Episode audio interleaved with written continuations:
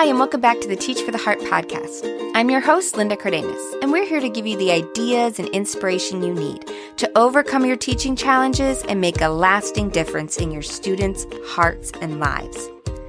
Today, I'm here with a word of encouragement for those of you that have had kind of a rough school year. Maybe you felt like your class was kind of out of control. Maybe your students didn't see the success you were hoping they would. Maybe you were overwhelmed with all the responsibilities that left you exhausted and stressed. Maybe it was all of the above.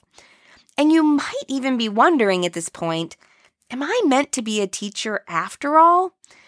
If you are thinking these things, I can tell you, you are not alone. So many teachers are wondering the same thing, and I have been there too. But I have some fantastic news for you. And that is that teaching has this incredible gift built into it.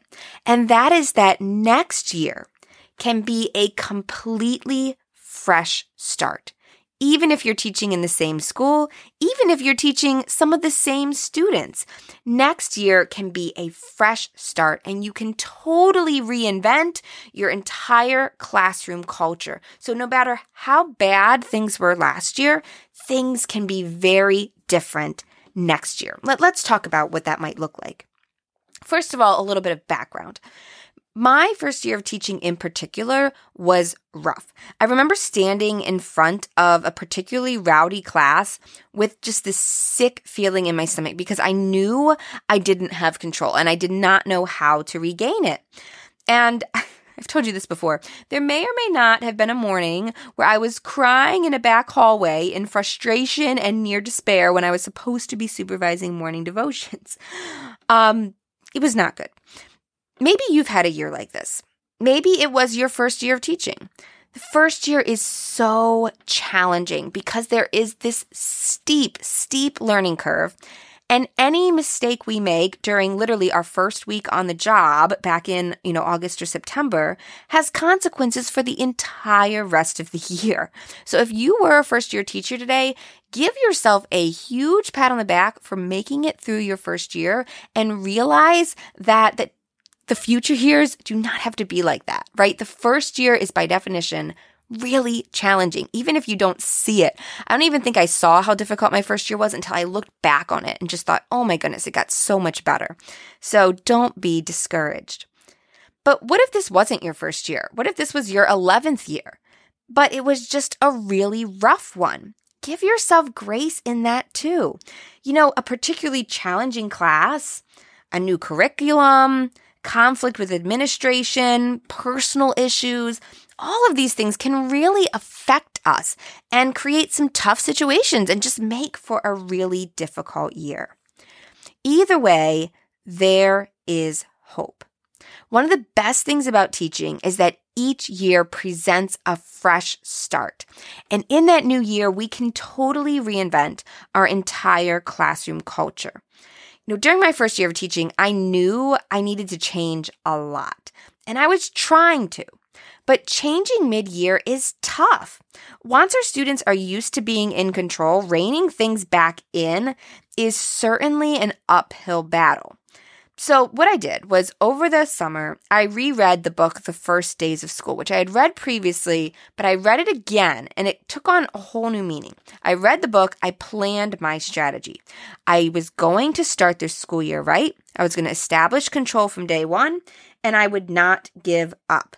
This year was going to be different. And you know what? It was. Yes, I still made mistakes, and of course, it was not perfect, but the difference felt like night and day. When I established expectations on day one and stuck with them, I prevented so many problems. My classes were in control, and I started to finally enjoy teaching.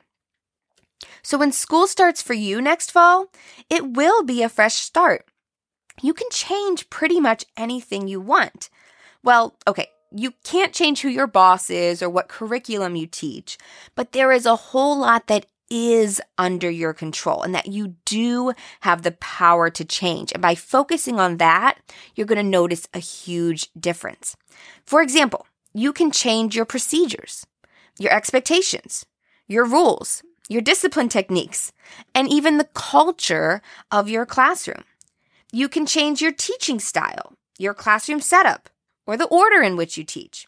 You can change your workflow, the boundaries you set around your time, and how you deal with stress. You can figure out what didn't work last year and come up with a plan to change it in the coming year. And since it's a new year, the great thing about it is that students are open to change. If you start something new on day one and stick with it, they'll adjust relatively easily. Same thing for changes that are more deal with us than with the students, right? You're starting a new year, so it's a great time to develop new habits. So the question then is, what needs to change? Do you know what needs to change in your classroom? Chances are you already have some good ideas, right? You already have a few things that you've thought of. But I highly recommend seeking help from others during these summer months so that you have the strongest plan of action when that first bell rings in August or September. I already mentioned the book, The First Days of School, which was a huge help to me. But I'd also like to share some of the things that we have here at Teach for the Heart that we've designed to help you with this exactly.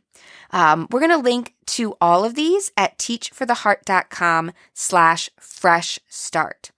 The first is a guided self reflection. This guided self reflection is completely free and it will walk you through thinking through what went well and what didn't. And it will actually give you personalized recommendations for resources and next steps based on what you identified as things you want to work on. So I highly recommend that personal guided self reflection. Once again, we'll link to it at teachfortheheart.com slash fresh start. We also have a couple books you might want to check out. Um, I've taken a lot of the lessons I learned the hard way and packaged them in the book Create Your Dream Classroom. In that book, I discuss in detail how I changed my nightmarish first year classroom into a much better established pretty enjoyable second year classroom. And I tell you how you can do exactly the same thing. So, lo- encourage you to grab a copy of Create Your Dream Classroom. And we're also hosting a free book club. If you're struggling in particular with classroom management, then my online course, Classroom Management 101, is perfect. It contains everything I know and everything I wish I knew back then about effectively managing a classroom so that you can get back to teaching and making a real difference in your students' lives. So we'll also link to our online course, Classroom Management 101 at teachfortheheart.com slash fresh start. Now, what if it was um, you you were really overwhelmed this year and you feel like I have got to find some semblance of balance. I spent every waking moment on teaching and I just, I can't do this indefinitely, then I would highly recommend uh, joining my friend Angela Watson's 40 hour teacher work week club. This incredible program is the solution to teacher overwhelmed and it has helped literally thousands of teachers shave three, five, even 10 hours off their work week. I think the average number of time when she surveyed um, participants, they said that they saved 11 hours was the average a week. That is insane. Imagine how much difference different your life could be with 11 fewer hours of work, all while being more effective than ever. The club is not about cutting corners, it's about working smarter. And it's just fantastic. I could talk about it forever. I probably will talk about it more later. Um, so those are just a few of the resources. Once again, the guided self reflection reflection will help you get personalized resources. You can also check out all of our courses at teachfortheheart.com and just select the courses tab at the top and you can check out all of our courses, all of our books. Um, I, they're all would be really helpful. You can find the one that kind of fits the problem that you're looking to solve. Let's take a moment to pray and then we'll finish up. Father, thank you for each teacher that's here, that's listening. And if they've had a rough year, I pray that you will encourage their heart right now, Father. Help them to know that one, one rough year does not define them.